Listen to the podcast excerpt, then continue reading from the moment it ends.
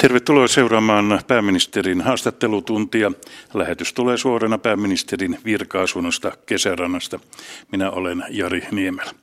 Ja tervetuloa myös pääministeri Juha Sipilä. Teidän kohdallanne alkamassa siis ensimmäinen pääministerin haastattelutunti. Miten olette valmistautunut tähän koetukseen? Kiitos, kiitos. No olen nukkunut tänä aamuna vähän normaalia pidempään ja, ja tuota, rentoutunut haastattelua varten. Ei tässä sen kummempaa valmistelua ole ollut. Ja haastattelijoina lähetyksessä ovat huomenna politiikan toimituksen esimiehenä aloittava Pia Elonen Helsingin Sanomista, politiikan toimittaja Kirsi Hölttä Lännen mediasta ja politiikan toimituksen esimies Ari Hakauhta meiltä Yleisradiosta. Ja mennään suoraan asiaan. Pia Elonen. Loppuviikosta puolustusministeri Jussi Niinistö yritti nimittää kansliapäällikön omaan ministeriönsä, mutta valtiovarainministeri kokoomuksen puheenjohtaja Alexander Stubb esti sen, kun pyysi asian pöydälle. Vielä keväällä rakensitte luottamushallitusta, tällaista suoranaista rakkausliittoa, missä ollaan yhtenä joukkueena eikä, eikä toimita puolueena tehdä puoluepolitiikkaa, niin nyt sitten nahistellaan kuitenkin tällaista kansliapäällikkönimityksestä. Kuinka tässä näin kävi? Kyllä me isoista asioista ollaan erittäin yksimielisiä ja, ja, ja tuota, näissä pienemmissä asioissa, niin kuten esimerkiksi tämä, niin ministerillä on täysin oikeus pyytää lisätietoja asiasta, niin kuin nyt tapahtui. Ja, ja asia jäi pöydälle ja se päätetään sitten viikon päästä. Millä mielin seurasitte tätä tilannetta? No tuossa tilanteessa itse, itse asiassa en ollut mukana. Olin, olin tuolla eduskuntaryhmän kesäkokouksessa, mutta tiesin etukäteen, että, että, että näin tässä toimitaan ja juttelin sekä Stubin että, että Niinistön kanssa ja asia on ihan ok. Asia on ok, että se on pöydällä tämä päätös. Kyllä. Kirsiltä. Kesällä perussuomalaiset äänesti vastaan, kun käsittelitte hallituksessa eu esitystä jakaa pakolaisia ja turvapaikanhakijoita EU-maiden kesken. Millä tavalla te luette hallitusohjelmaa toisin kuin perussuomalaiset ja kävittekö tästä jonkinlaisen tuuletuskeskustelun hallituksen sisällä? No, maahanmuuttoasia varmasti palataan vielä, vielä syksyn aikana moneen kertaan, että ongelma on nopeasti kärjistymässä koko Euroopassa hallitusohjelmaan on kirjattu se, että, että tässä toimitaan vapaaehtoisuuden pohjalta, kun taakkaa jaetaan. Ja näinhän sitten lopulta toimittiin myöskin, myöskin EU-ssa, mutta tämä päätös oli menossa toiseen suuntaan, koska, koska oltiin jakamassa pakkokiintiöitä. Palaisin vielä tähän pöydälle kun sanotte, että se on ok, niin saako jatkossakin siis osoittaa mieltänsä hallituksen virkanimityksissä silloin, kun nimitysvalta valta, niin kuin pelisääntöjen mukaan kuuluu kuitenkin asianomaisen ministeriön ministerille? Asianomaiselle ministerille kuuluu valta tässäkin tapauksessa, ja, ja, mutta aina on oikeus pyytää lisää tietoja päätöksestä, että ei tehdä mitään sellaista, jonka takana sitten ei voida koko valtioneuvostona olla. Mm. Miten tämä, tämä kesä, kesällä tapahtunut perussuomalaisten eriävä mielipide hallituksen, jos he ovat itse mukana, niin, niin tähän hallitukseen, niin kävitte, kävittekö siinä jotain pelisääntökeskustelua, puutuitteko tähän, käytiinkö pelisäännöistä puhetta, voiko, voiko opponoida ja olla hallituksessa samaan aikaan? No, Suomessa ei ole yhden puolueen hallituksia vaan ne on koalitiohallituksia ja puolueilla on erilaisia arvopohjia ja erilaisia tavoitteita ja totta kai se näkyy ja pitääkin näkyä hallitustyöskentelyssä. Aina ei olla yksimielisiä päätöksissä. Nämä äänestyspäätökset tulevat olemaan harvinaisia myöskin tällä, tällä hallituksella. Niitä ei tule monta tapahtumaan, mutta joskus niitäkin varmaan tulee. Mi- missä tämä raja menee? Kuinka, kuinka usein voi, kun pitäisi olla koalitiossa, niin kuinka usein voi sitten olla eri mieltä no, julkisesti? Me ollaan yhdesti äänestetty. Se ei ole liikaa tähän mennessä. Jääkö se viimeiseksi? Ei varmaan jää viimeiseksi, mutta, mutta äh, kyllähän me ollaan yksimielisesti viety päätöksiä eteenpäin, vaikeitakin päätöksiä. Yrityksenne yhteiskuntasopimukseksi kaatui ja hallitus yrittää nyt keksiä itse ne keinot, millä yksikkötyökustannuksia alennetaan. Onko teillä käynnissä nyt jonkinlainen hallitusneuvottelut osa kaksi? Kyllähän tältä osin hallitusohjelman ajatus meni uusiksi. Kun haetaan 10 miljardin kestävyysvajeeseen ratkaisua, niin, niin tähän koostuu kolmesta osasta, josta Yksi on säästöt, leikkaukset. Yksi, yksi tärkein osa on sitten näiden suurten reformien aikaansaaminen. Mutta sitten, sitten se jäljelle jäävä osuus, siinä tavoitellaan kasvua ja se on se kaikkein terveen ja paras tapa korjata kestävyysvajetta. Mutta silloin kun tavoitellaan kasvua, niin se ei voi olla mitään toivotaan, toivotaan politiikkaa, vaan siellä pitää rakentaa määrätietoisesti kasvun elementtejä. Ja yksi, yksi osa siitä on kustannuskilpailukyvyn kasvattaminen. Me, me olemme yksimielisesti todenneet sen myöskin työmarkkinaosapuolten kanssa, että että Suomi on jäänyt kilpailijamaista noin 15 prosenttia kilpailukyvyssä. Tämä, tämä ero meidän pitää kuroa umpeen. Yksi oli nämä työelämän muutokset, yksi osa on palkkamaltti ja yksi osa on sitten tuottavuuden parantaminen. Ja näistä kolmesta osasta se koostuu. Kuinka isoja erimielisyyksiä teillä kolmella hallituspuolueella nyt on näistä keinoista? Ei meillä, ei meillä keskenään ollut oikeastaan mitään erimielisyyksiä. Että me ollaan käyty erittäin hyvää keskustelua keinoista ja, ja mitä me pystytään tekemään, mitä me ei pystytä tekemään ja mikä vaikuttaa mihinkin ja miten se vaikuttaa. Et kyllä tämä yhteiskuntasopimuksen kaatuminen oli, oli henkilökohtaisesti suuri pettymys, se, se täytyy myöntää. Mä olen nyt kaksi kertaa sitä, sitä yrittänyt ja, ja, ja tuota, nyt, nyt sitten täytyy ottaa vastuu hallituksen omiin käsiin, kun, kun sitä ei saatu tuossa pöydässä ratkaistua. Vaikuttiko tämä tilanne ilmapiiriin hallitustyöskentelyssä?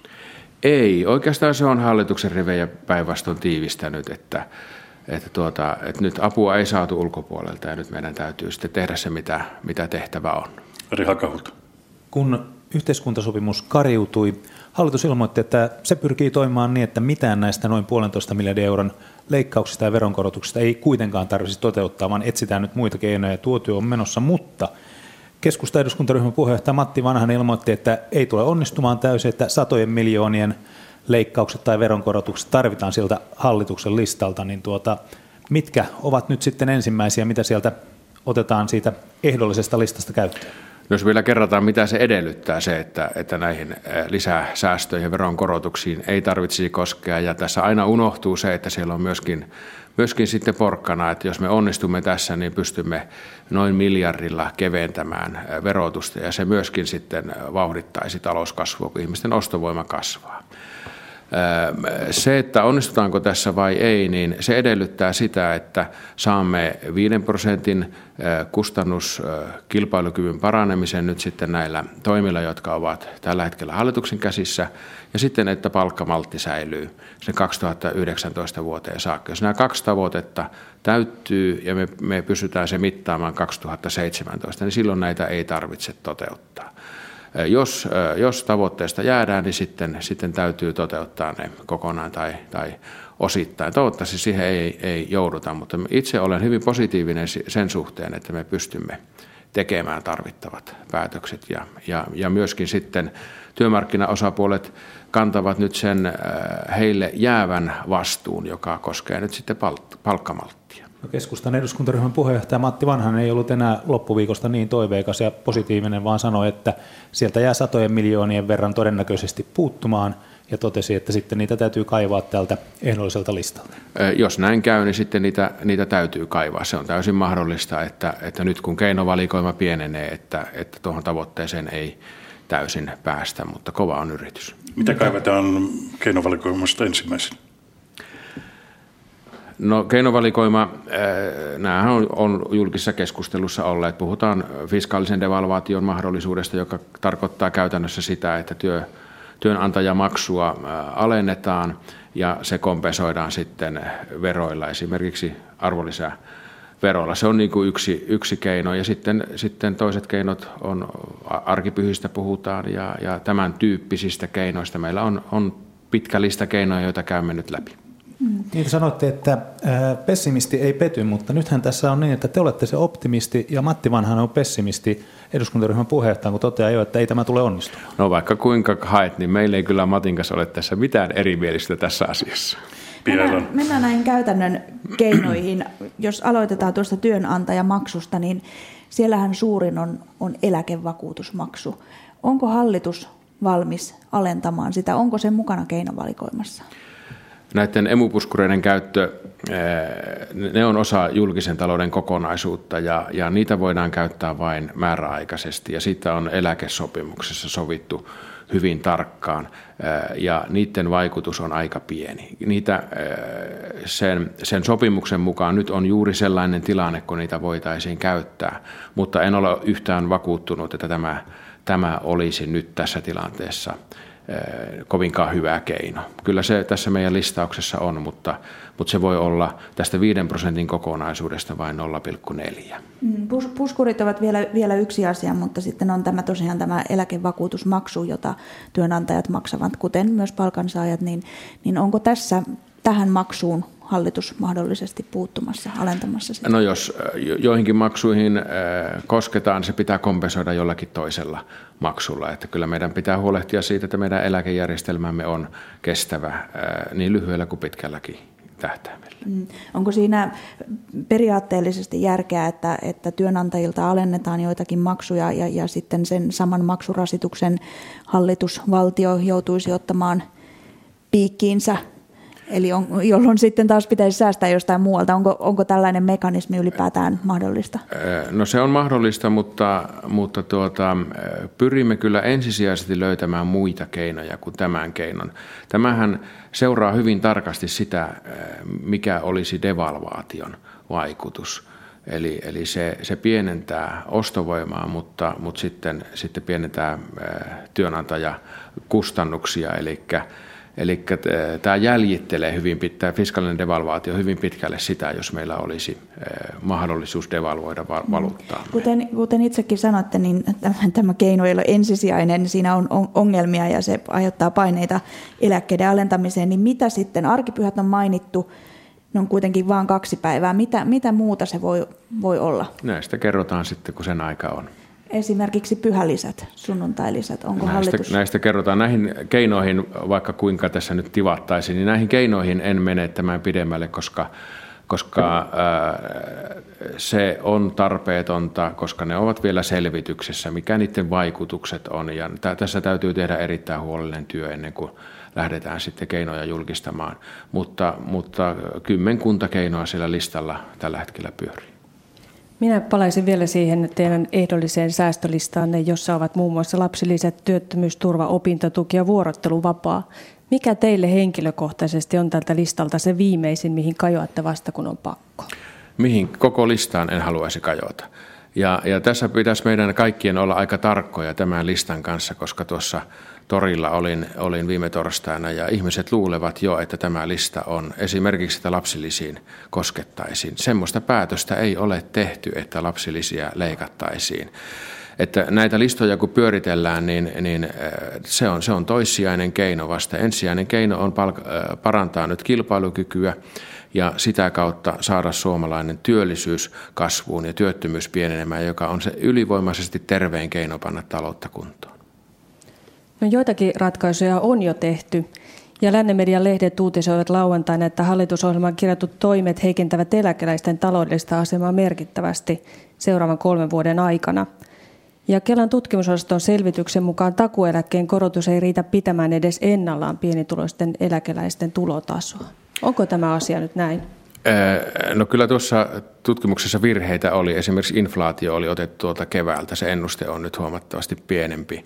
Ja näyttää jopa siltä, että, että indeksit olisivat, lainmukaiset indeksit ensi vuodelle olisivat negatiivisia.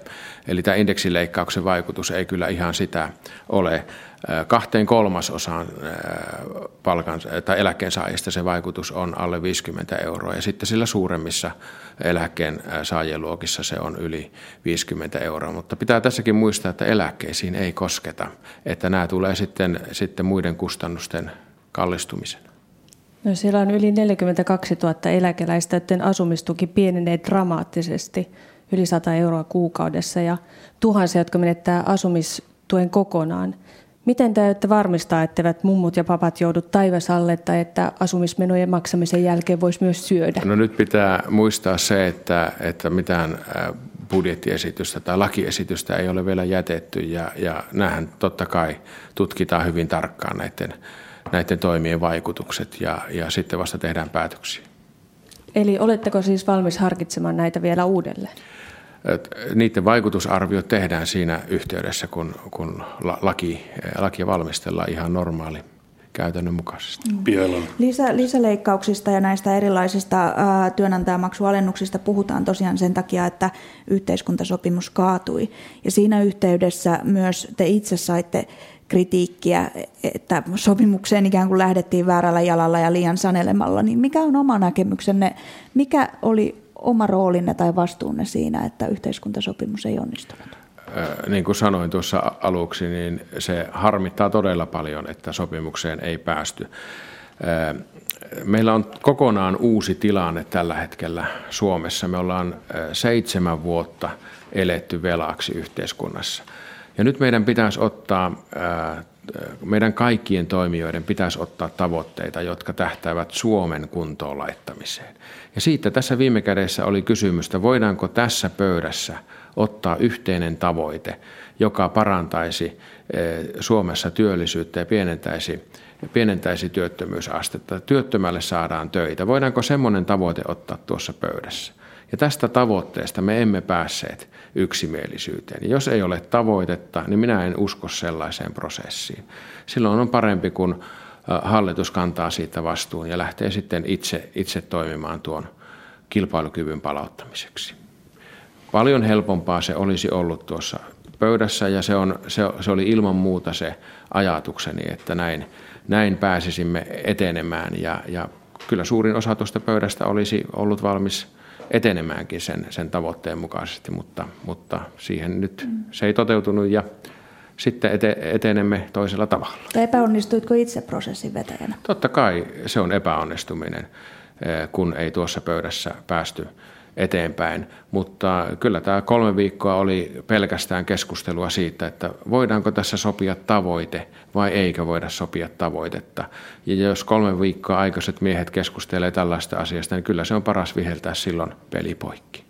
Niin tuo kolme viikkoa taisi olla hieman liian kunnianhimoinen työmarkkinaneuvottelu jonkun verran seuranneena, niin kolme viikkoa ei yleensä ole yhtään vielä mitään. Siis kolme viikkoa on liian pitkä aika käsitellä se, että otammeko me tälle liian asialle lyhyt, tavoitteen, liian lyhyt. liian lyhyt aika, että otammeko tavoitteen vai ei. Ei tämä ajasta jäänyt missään tapauksessa kiinni. Meillä oli ihan riittävästi aikaa määritellä se, se tavoite. Eli ei pystytty neuvottelemaan siitä, mistä pitäisi pystyä Ei, kyllä me neuvottelimme juuri siitä asiasta, mutta emme päässeet siitä sopimukseen. Ari Hakahuhta.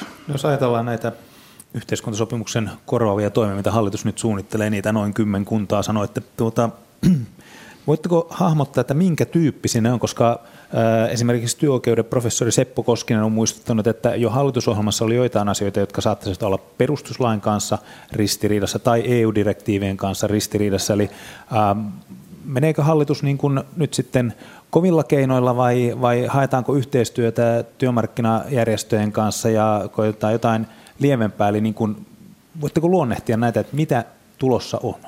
Jos ei nyt yksityiskohtia voi kertoa, niin tavallaan sitä kovuusluokkaa. Ju, juuri näitä, näitä asioita selvitetään, että mitkä, mitkä toimet ovat meidän omissa käsissämme ja mitkä eivät ole.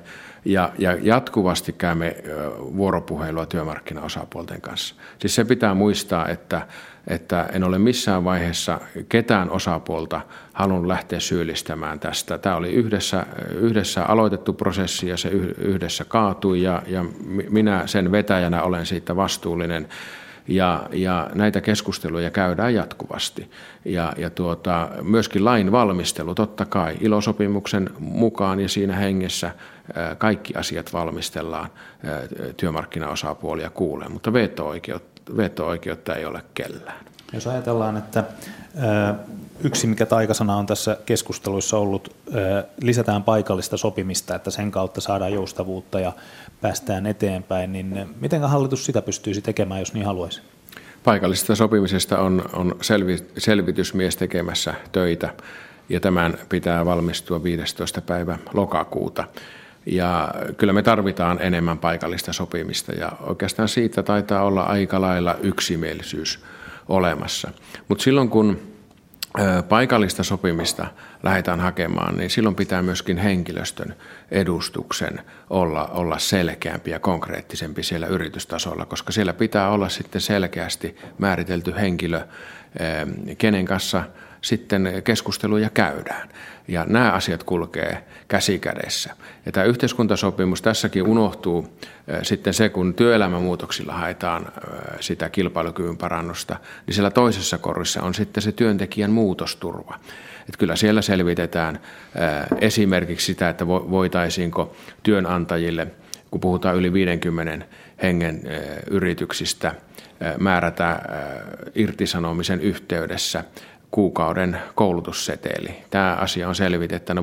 Voisiko työ, terveydenhuolto jatkua vielä irtisanomistilanteen jälkeen, koska siinä monesti on, on sitten, tulee monenlaisia ongelmia, joissa, joita sitten työterveyshuolto voisi, voisi auttaa. Että tämä ei missään tapauksessa ole niin yksipuolista, vaan, vaan silloin kun hallitus toimii, niin, niin myöskin tämä toinen puoli, eli tämä muutosturva, on tässä ihan samalla tavalla mukana kuin oli tuossa yhteiskuntasopimuskeskustelussa. Tämä, tämä kysymys tai keskustelu tästä paikallista sopimuksesta on siinä mielessä hyvin mielenkiintoinen, että työehtosopimuksissa on luoteltu sivukaupalla asioita, joista voidaan paikallisesti sopia poiketa näistä työehtosopimuksista.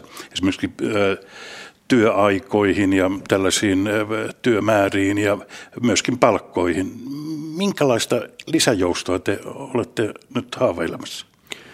Joillakin toimialoilla se toimii hyvin.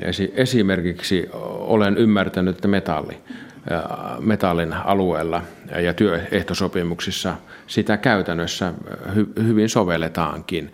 Että tämä pitäisi niin kuin tämän tyyppinen käytäntö meillä saada lisääntymään. Eli, eli paikallisesti pystyttäisiin sitten sopimaan erilaisissa tilanteissa tuota asioista ja, ja, ja nykyiset sopimukset sallii jonkun verran, mutta kyllä, kyllä käsittääkseni työmarkkinaosapuolella on tästä kohtuullinen yksimielisyys, että sitä paikallista sopimusta pitää lisätä, mutta sen kanssa niin kun, tai sen pari on sitten se, että että henkilöstön osallistumista lisätään. Vielä täsmennän, että, vielä täsmennän, että nykyisen kaltaista työehtosopimusjärjestelmää sinänsä ei ole tarkoitus romuttaa.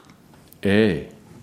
Kun paikallinen sopiminen tosiaan osin on jo mahdollista ja, ja, ja siinä ovat työehtosopimukset isossa roolissa, niin mitkä ovat ne maan hallituksen työkalut? Mikä on se mekanismi tai keino, miten te voitte lisätä paikallista sopimusta? Miten se tehdään? No siitä on selvitysprosessi käynnissä juuri näistä asioista, miten voisimme lisätä. Ja tähän tehdään yhdessä työmarkkinaosapuolten kanssa, niin kuin, niin kuin kaikki nämä työelämään liittyvät lainsäädäntöhankkeet. Ja, ja tästä on selvitysmies Hietalan johdolla tehdään, tehdään tämä lokakuun puolivälin mennessä. SDP panee pystynyt omat neuvottelut laajan yhteiskuntasopimuksen aikaansaamiseksi. Eikö hallituksenkin pitäisi olla mukana tässä pöydässä, jos tärkeintä on, että saadaan Suomea autettua?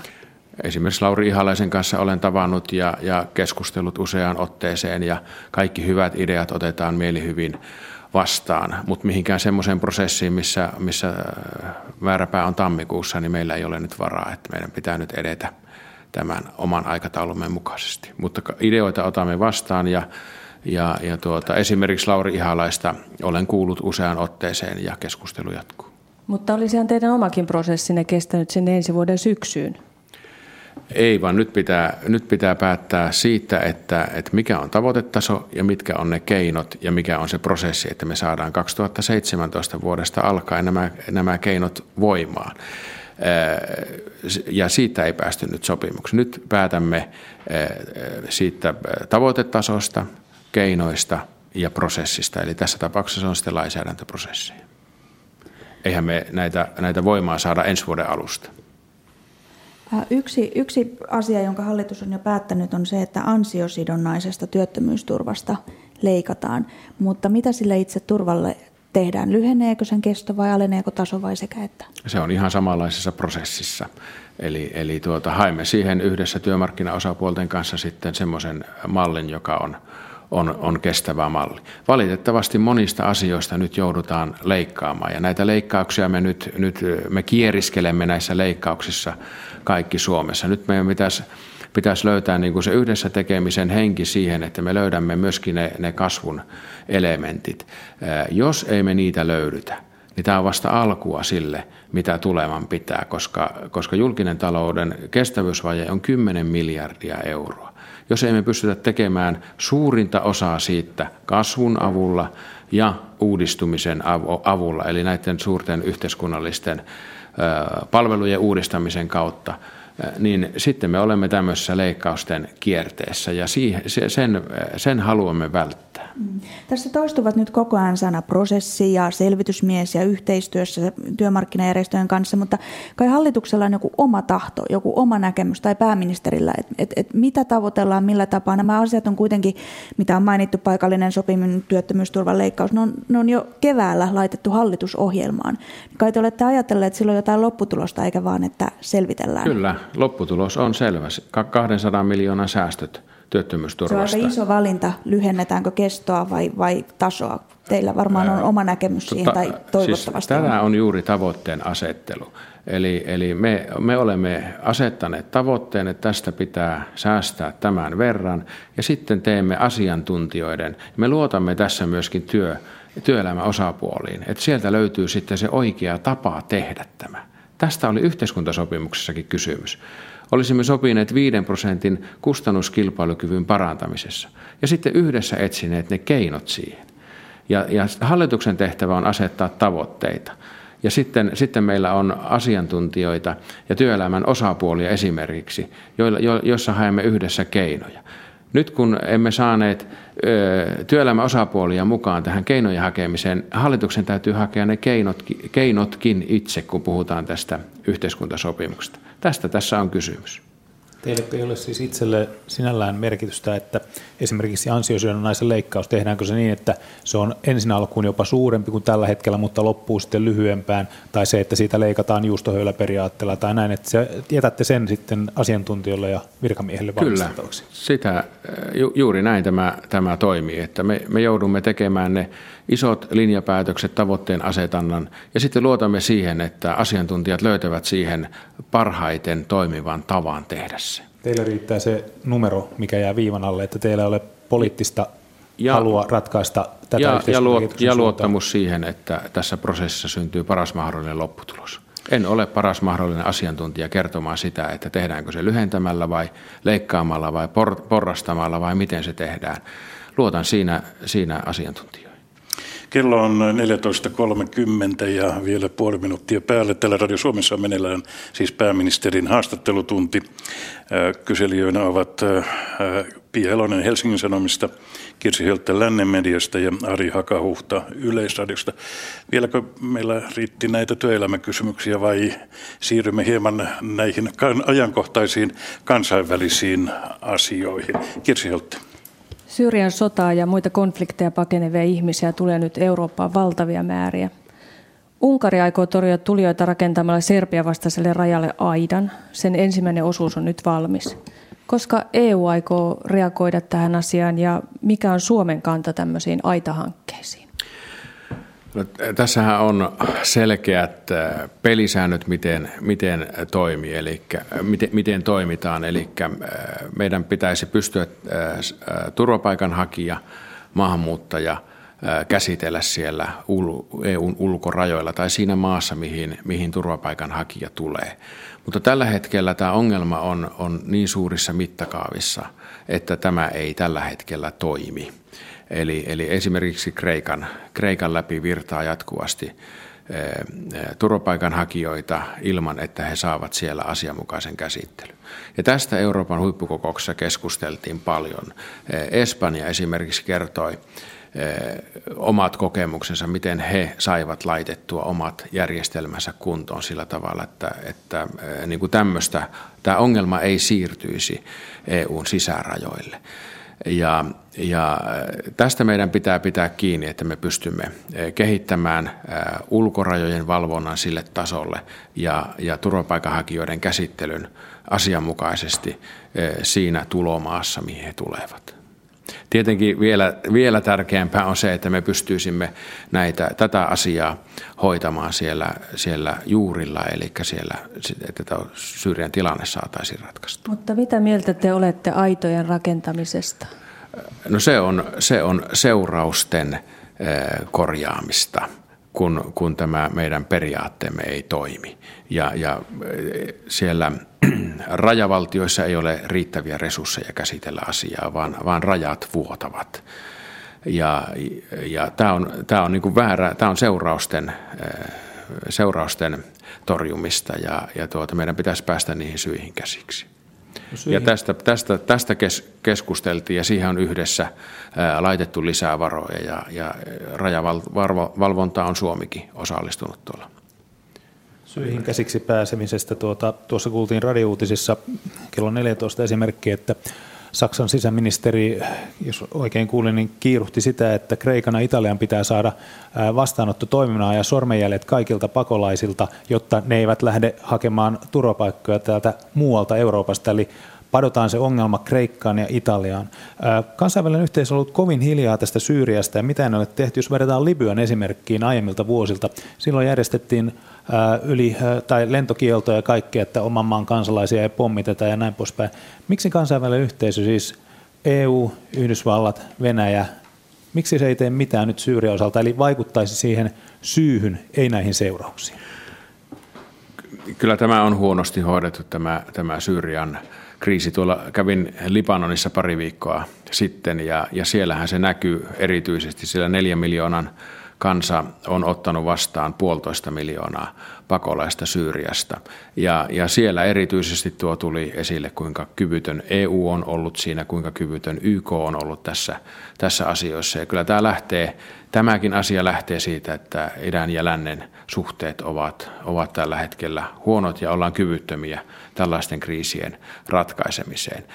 Pientä valoahan tuli nyt, nyt YK suunnasta, että, että on kuitenkin vanhat suunnitelmat kaivettu esille ja, ja kyllä, kyllä siellä pitäisi päästä e-, eteenpäin sillä Syyriassa. Eli jos hieman kärjistetään, niin Suomi EU mukana antaa Venäjän blokata kansainväliset toimet niin kuin suhteessa Syyriaan ja samaan aikaan tämä pakolaisaalto Eurooppaan natisuttaa vanhaa, vanhaa Eurooppaa. Eli, eli ollaan niin kuin tällaisessa tilanteessa, mitään ei tapahdu ja seuraukset vaan pahenevat ja pahenevat.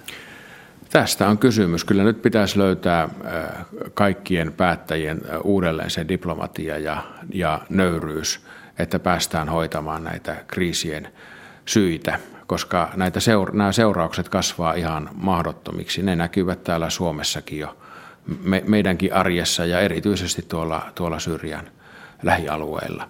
Äh, ilman muuta diplomia, diplomatian keino, keinojen pitäisi nyt lisääntyä. Miksi Libyan osalta pystyttiin toimimaan, mutta Syyrian osalta ei?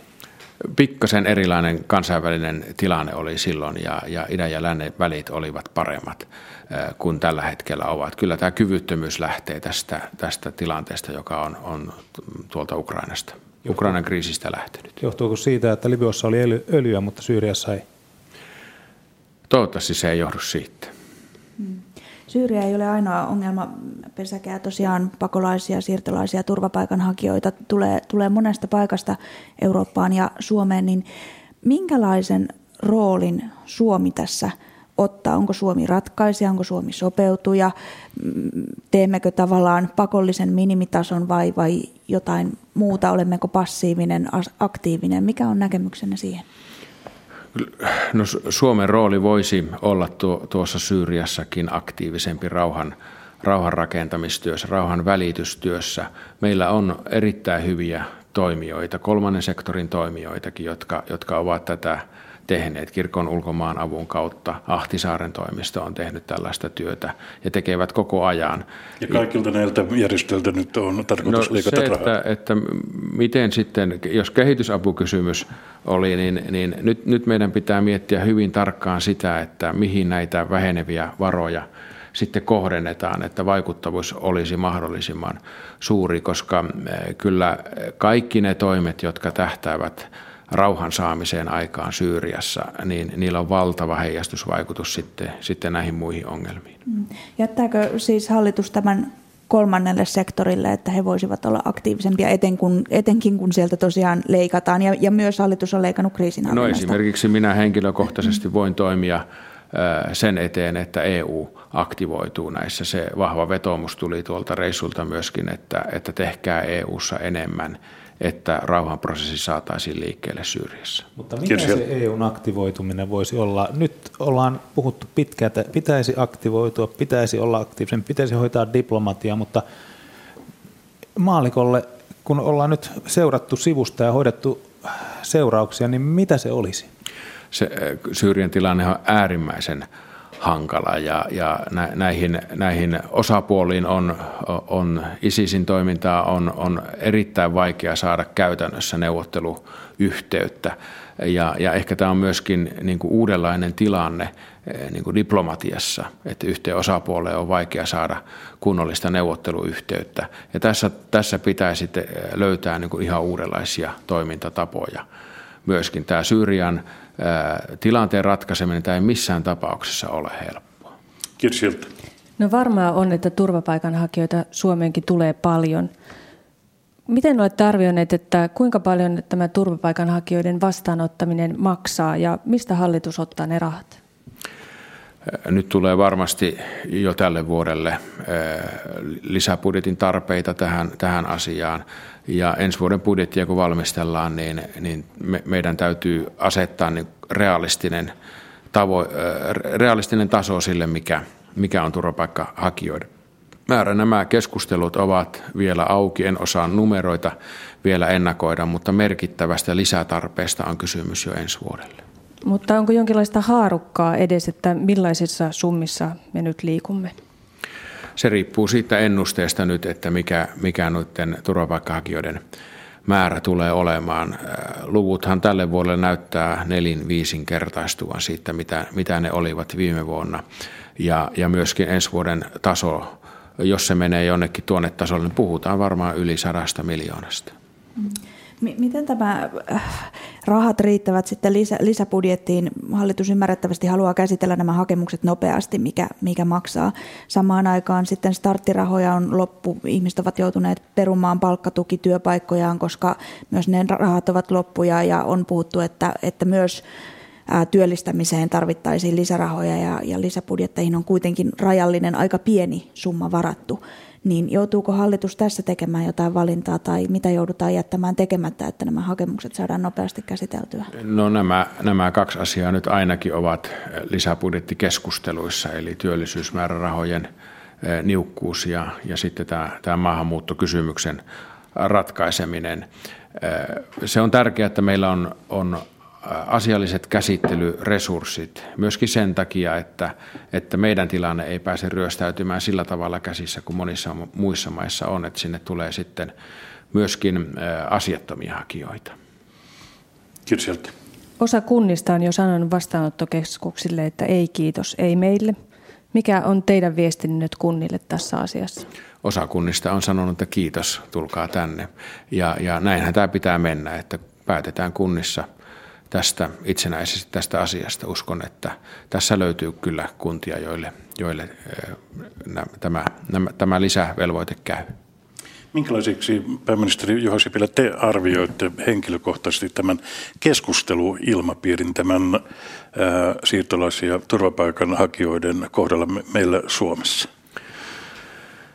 No eihän tämä, eihän tämä ole ollut hyvää keskustelua, mitä, mitä on käyty. Että helposti näissä keskusteluissa kärjistyy ääripäät ja kuitenkin semmoinen äh, suurimman osan kansan maltillinen suhtautuminen, asiallinen suhtautuminen näihin, näihin asioihin jää sitten hiljaisemmaksi ääneksi.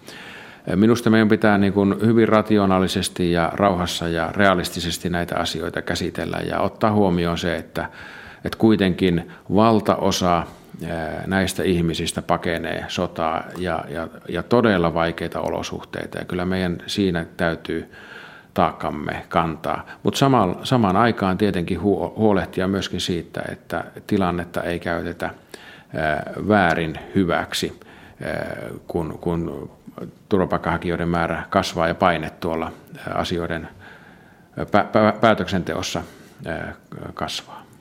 No nyt kolmen Sn hallitus jossa on mukana perussuomalaiset nyt ensimmäistä kertaa hallituksessa ja samaan aikaan historiallisen suuri kasvu turvapaikanhakijoiden määrässä, kun perussuomalaiset on hallituksessa. Nämähän eivät johdu suoraan toisistaan, mutta sitä... Ei ollenkaan li, li, li, liity toisiinsa. Niin, mutta millainen, millainen työskentelyilmapiiri siitä tulee hallitukseen, kun tuota, perussuomalaiset on kuitenkin halunnut osoittaa tiukempaa linjaa suhtautuessa turvapaikanhakijoihin ja se on ollut paljon keskustelussa, niin millainen työskentelyilmapiiri sitten syntyy hallituksessa? Nyt on tällainen historiallisen vilkas turvapaikanhakijatilanne ja samaan aikaan pitäisi yhden suuren puolueen vaaliohjelmaa toteuttaa sitten niin kuin maahanmuuton osalta? No, hallituspuolueiden puheenjohtajien kesken oli perjantai perjantai-ilta väännettiin näitä hallituksen strategisia kärkihankkeita ja reformeja ja, ja sitten vaihtoehtoja tälle yhteiskuntasopimukselle. Todella hyvässä hengessä väännämme näitä, näitä isoja asioita. Totta kai on asioita, joissa sitten, sitten on erimielisyyksiä, mutta kyllä me niistä löydämme ratkaisut, ei, ei epäilystäkään siitä. Ja Oliko perjantaina erimielisyyttä tästä turvapaikan, turvapaikanhakijoiden? Turvapaikanhakijoiden, äh, turvapaikanhakijat eivät olleet perjantaina agendalla, vaan keskustelimme strategisista hankkeista ja, ja kärkihankkeista ja reformeista ja yhteiskuntasopimuksista. Ja, mutta maahanmuuttokeskustelu ja turvapaikan äh, hakijat ja tämä tilanne, tilanne, mikä tuolla maailmalla, erityisesti Syyriassa nyt on, niin se varmasti tulee pysymään tämän syksyn keskusteluagendalla myöskin hallituksessa. Tulemme käymään tästä, tästä pitkät keskustelut. Se on selvä asia ja sitä on syytä käydä muuallakin, myöskin tuolla EU-tasolla. Mitä nämä mainitut kärkihankkeet, niitähän ei ole vielä, vielä julkistettu, mutta voitteko jo mainostaa jotain uutta ja hienoa, innovatiivista? On esitetty jo pelkoja ja huolia, että, että se muuttuu vain tällaiseksi tukiaisiksi tuetaan maataloutta tai, tai muuta, eikä, eikä keksitä mitään uutta. Kyllä ne kuulee, ne kärkihankkeet on julkistettu äh, niin, hallitusohjelmassa. Mutta, joo, Niitä on tasan 26 hankkeet, kappaletta ja niiden, niiden tavoitteet hankkeet. on kerrottu siinä. Äh, nyt, äh, nyt maanantaina käsitellään sitten nämä kärkihankkeet lopullisesti, hyväksytään niiden aikataulut ja toimenpiteet ja, ja päätämme siitä, että miten – tuo 1,6 miljardia jaetaan sitten näiden, näiden eri tavoitteiden alle.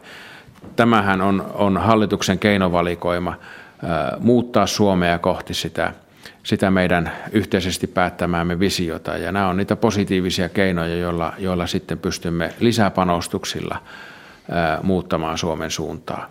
Ähm, esimerkiksi sote-uudistuksesta, joka, siis sillä käsitellään kärkihankkeet ja nämä suuret uudistukset. Esimerkiksi sote-uudistuksesta kuulemme huomeiltana sen, että mitkä on askelmerkit ja päätöksentekojärjestys, että milloin, milloin sote valmistuu ja milloin, milloin järjestämislaki on valmis ja mitä poliittisia päätöksiä tehdään ja milloin.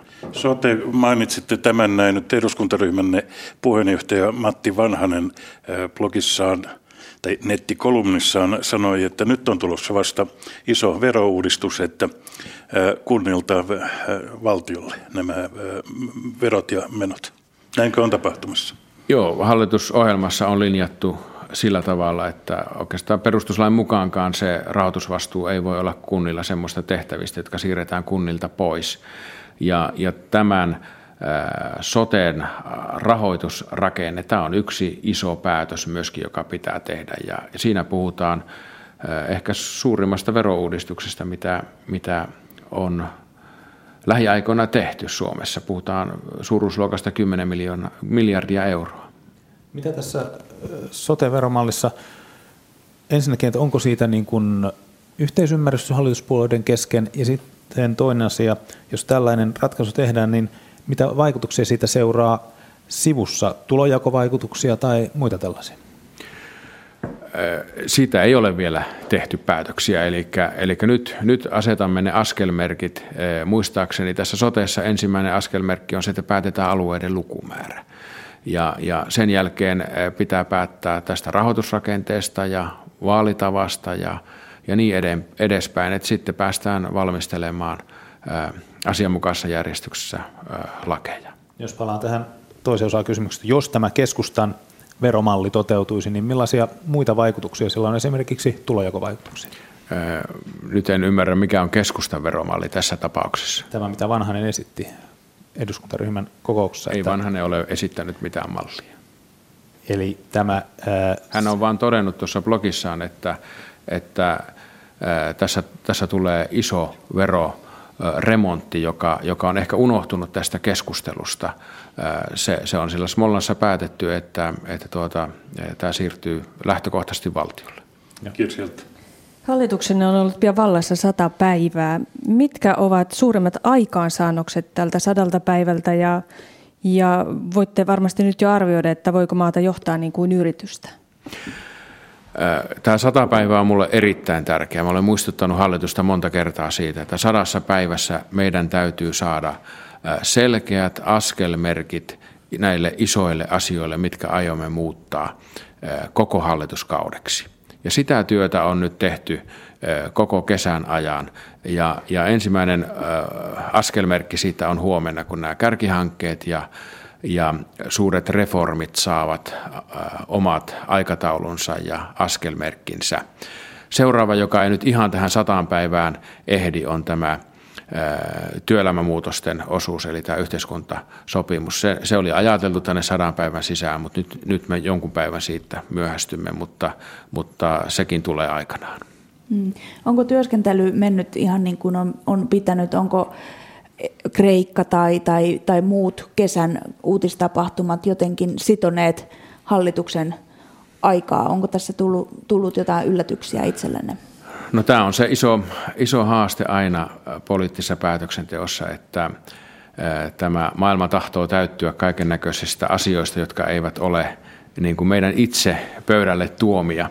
Ja nekin täytyy vaan ratkoa, mutta sen takia me ollaan haluttu tämän, siirtyä tällaiseen kollegiaaliseen työskentelytapaan, jossa koko hallitus yhdessä katsoo, että nämä isot asiat, joista viime kädestä myöskin hallituksen onnistumista ja tämän Suomen suunnan muuttamista mitataan, että, että onnistuu, onnistummeko sote-uudistuksessa, onnistummeko kuntien tehtävien karsinnassa, saammeko aikaan nä, nä, normien purkamisen ja, ja niin edespäin. Ja sen takia tämä on ehdottomasti minun työni tärkein osa, että me rakennamme aivan uudenlaisen seurantajärjestelmän siihen, että miten tätä maata johdetaan näiden suurten hankkeiden kautta. Mm. Yksi tämän viikon uutisista olivat nämä VRn suuret YT-neuvottelut, väen vähentäminen ja, ja siinä oppositio sekä toisaalta ikään kuin syytti, syytti hallitusta, että tämä johtuu säästöistä ja sitten toisaalta taas vaati hallitusta puuttumaan, koska VR on valtion yhtiö. Ää, aiotteko jollain tapaa puuttua näihin VRn YT-neuvotteluihin? Ensinnäkin tämä VRn tilanne on heijastumaa tästä yleisestä taloudesta tilanteesta. Näitä ikäviä uutisia tulee koko ajan niin kauan, kunnes me saamme tämän talouden suunnan käännettyä. Ja se talouden suunnan kääntämisessä ensimmäinen ja tärkeä askelmerkki on se, että me, me pystymme palauttamaan luottamuksen siihen, että suomalaisen työn kilpailukyky taas, taas palautuu ja että, että Suomeen uskalletaan investoida. Se, että mit, mitä VRllä tapahtuu, niin VRn osalta suurin ongelma on tällä hetkellä kova hintakilpailukyky. Esimerkiksi Turusta Helsinkiin pääsee kuudella eurolla pussilla ja VRn pitää pystyä vastaamaan tähän kilpailuun. Ja he ovat nyt kesällä pudottaneet hintoja ja, kampanjanomaisesti ja nyt näiden hintojen pudottaminen, joka, joka tietenkin näkyy meidän kuluttajien pussissa sitten, niin se jää nyt pysyväksi. Eli VR pudottaa pysyvästi junalippujen hintoja pystyäkseen vastaamaan kilpailuun. Ja että, että pystyy vastaamaan kilpailuun, niin he joutuvat tekemään sitten sopeutustoimia.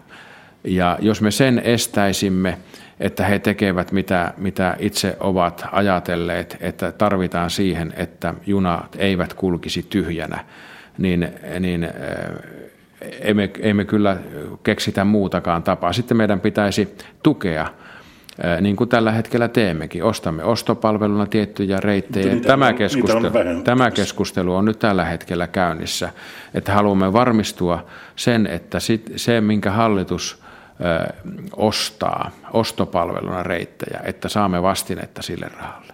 Onko näitä ostopalveluja mahdollista lisätä?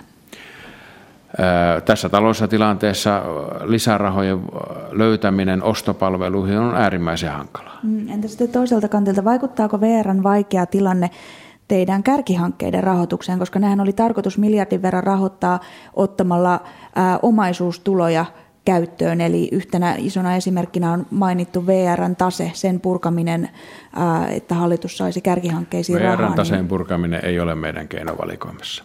Selvä. Jos mietitään näitä vaikeita taloudellisia ratkaisuja, viime hallitus jätti tekemättä koulutussäästöt osittain, mitä se oli tuomassa jo eduskuntaan. No nyt ne ovat edessä jälleen. Paljon on käynyt keskustelua siitä, että kannattaako tulevaisuudesta leikata ja kärkihankkeita on myös liikkeellä, jotka osittain liittyy tutkimukseen ja kehitykseen ja näin poispäin. Mm, onko mahdollista, että näitä koulutussäästöjä, mistä hallitus on jo tehnyt alustavia ratkaisuja, niin että niistä voitaisiin tämän kritiikin vuoksi joitain perua? Neljä miljardin säästöt tämän hallituksen pitää saada aikaiseksi. Tämän lisäksi meidän pitää saada nämä reformit, isot uudistukset valmiiksi ja sen lisäksi pitää saada käänne aikaiseksi Suomen taloudessa. Ja nämä, nämä, tämä on se iso kuva, jonka kanssa työskentelemme. Se, että, että jos me kritisoimme jotakin säästöä, niin samaan aikaan me kannatamme velaksi elämisen jatkamista. Ja mun mielestä tämä meidän joka paikassa pitäisi muistaa. Mä, mä haluan haastaa nyt yliopistoja ja, ja, ja kaikkia Suomen toimijoita siihen, että me rupeaisimme miettimään sitä, miten me vähenemillä resursseilla saamme samaan aikaan kuin ennenkin tai jopa enemmän. Tiedän kokemuksesta, että tämä on täysin mahdollista, kun me rupeamme miettimään toimintatapoja uusiksi. Joka paikassa meillä on varaa tehostaa toimintaa sillä tavalla, että lopputulos voi olla jopa parempi kuin siihen, silloin, kun oli enemmän varoja käytettävissä. Eli nyt on turha enää haaveilla, että joitain leikkauksia peruttaisiin, vaan nyt pitää sitten niin pystyä elämään niiden kanssa leikkausten kokonais, kokonaismäärästä on, on mahdotonta tinkiä, koska Suomi ei voi jatkaa velaksi elämistä siihen tahtiin, kun olemme tehneet viimeiset seitsemän vuotta. Pääministeri haastattelutuntia jäljellä vielä viisi minuuttia. Kirsieltä. Taloustilanteeseen vaikuttaa sekin, että SAK-liitot on jo väläyttäneet, että poliittiset lakot ovat mahdollisia, jos hallitus yrittää yksipuolisesti heikentää niiden jäsenten asemaa lakimuutoksilla – Miten te olette hallituksessa tähän varautuneet? Minusta meidän pitäisi nyt yhteiskunnassa päästä siihen tilanteeseen, että me asettaisimme Suomen edun nyt oman edun edelle. Ja tätä asennetta mä nyt kaipaisin kaikilta. Me ollaan keskusteltu monta viikkoa siitä, että miten asetamme tavoitteen Suomen ja suomalaisen työn kilpailukyvyn parantamiselle, mutta emme päässeet siitä sopimukseen. Ja hallitus ja minä olemme vastuussa siitä, että tämä Suomen suunta saadaan käännettyä. Meidän täytyy tehdä se nyt niillä keinoilla, mitkä ovat meidän keinovalikoimassamme. Ja me tulemme tekemään kaikki muutokset yhteistoiminnassa työelämän osapuolten kanssa. Me tulemme jatkamaan sitä, mutta me emme voi siirtää vastuuta niille, joilla, niille osapuolille, joille se ei kuulu. Mm. Me yritimme kyllä sitä. Pääministeritehtävien lisäksi olette ottaneet itsellenne myös omistajaohjauksen ja VR ei ole ainoa vaikeassa tilanteessa oleva yhtiö. Itellä on erittäin, erittäin pahoissa vaikeuksissa, myös, myös Finnairilla on hankalaa. Mikä on näkemyksenne, mitä niille pitäisi tehdä? Olen tavannut kaikki valtion yhtiöiden toimitusjohtajat ja käynyt, käynyt kaikkien kanssa keskustelun kesän aikana. Ja minulla on aika selkeä käsitys nyt, mitä tälle valtio omistajaohjauksen ja valtioyhtiökokonaisuudelle pitäisi tehdä. Tuossa vuodenvaihteen tienoilla on tarkoitus sitten tuoda päivitetty omistajaohjausstrategia, jossa sitten kerromme toimista. Siellä, siellä olin erittäin positiivisesti yllättynyt kuitenkin siitä kokonaistilanteessa näissä, näissä yhtiöissä ja, ja siitä, siitä valmiudesta, mikä, mikä näissä yhtiöissä on ollut tämän suuren muutoksen keskellä, missä monet yritykset elävät. Pääministeri Sipilä, pääministeri haastattelutunnin tuntien alkupuolella pääministeri Ahti Karjalaisen poliittisena sihteerinä oli 60-luvun alkupuolella nykyisin europarlamentarin toimiva Paavo Väyrynen. Ja nyt hän esittää, että talouden käänne sujuisi paremmin, että jos otettaisiin euron tilalle rinnakkaisvaluutta Suomeen. Oletteko samaa mieltä? En ole samaa mieltä. Tässä tilanteessa meidän pitää elää, elää ja käyttää niitä työkaluja, mitkä meillä on käytettävissä. Ja Suomi on osa EUta ja osa euroaluetta ja meidän pitää nyt opetella elämään täällä euroalueella. Jos emme eh, siihen kykene, niin sitten meidän pitää ruveta miettimään näitä keinoja. Vielä muutama lyhyt kysymys. Äh, jos tässä on nyt puhuttu, mitä, mitä kaikkea on tehty, mutta jos käännetään katse sinne kevääseen 2019, niin minkä haluatte, että olette saaneet muutettua? Suurin konkreettinen yksi muutos, jonka haluatte, että olette saaneet aikaan?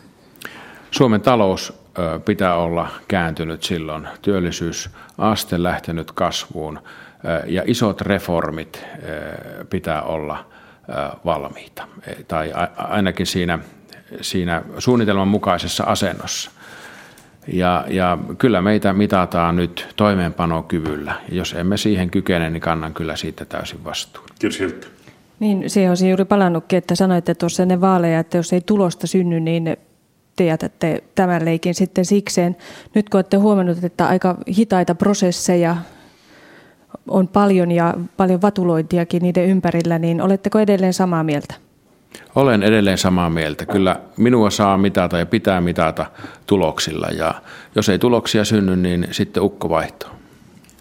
No, tässä on ollut paljon keskustelua, jos mennään ihan tuonne arkeen, että liikenteessä pyöräilijät, autoilijat tukkanuottasella, te olette pyöräilyt jonkin verran itsekin. Miltä tämä liikennekaos teiltä, teidän mielestänne tällä hetkellä näyttää? Kyllä erittäin valitettavia äh, tapauksia suojatiellä, jos lapset eivät voi kulkea turvallisesti, niin, niin kyllä silloin meillä on asennemuutoksen paikka. Olen itse havainnut pyöräillessäni, että on asiatonta käyttäytymistä autoilijoiden puolelta ja varomatonta käyttäytymistä. Kiitokset pääministeri Juha Sipilä, kiitokset äh, kyselijöille Kirsi Hölttä, Pia Helonen ja äh, Ari Hakahuhta. Kello on vajaan kello on viiden sekunnin kuluttua 15 vuorossa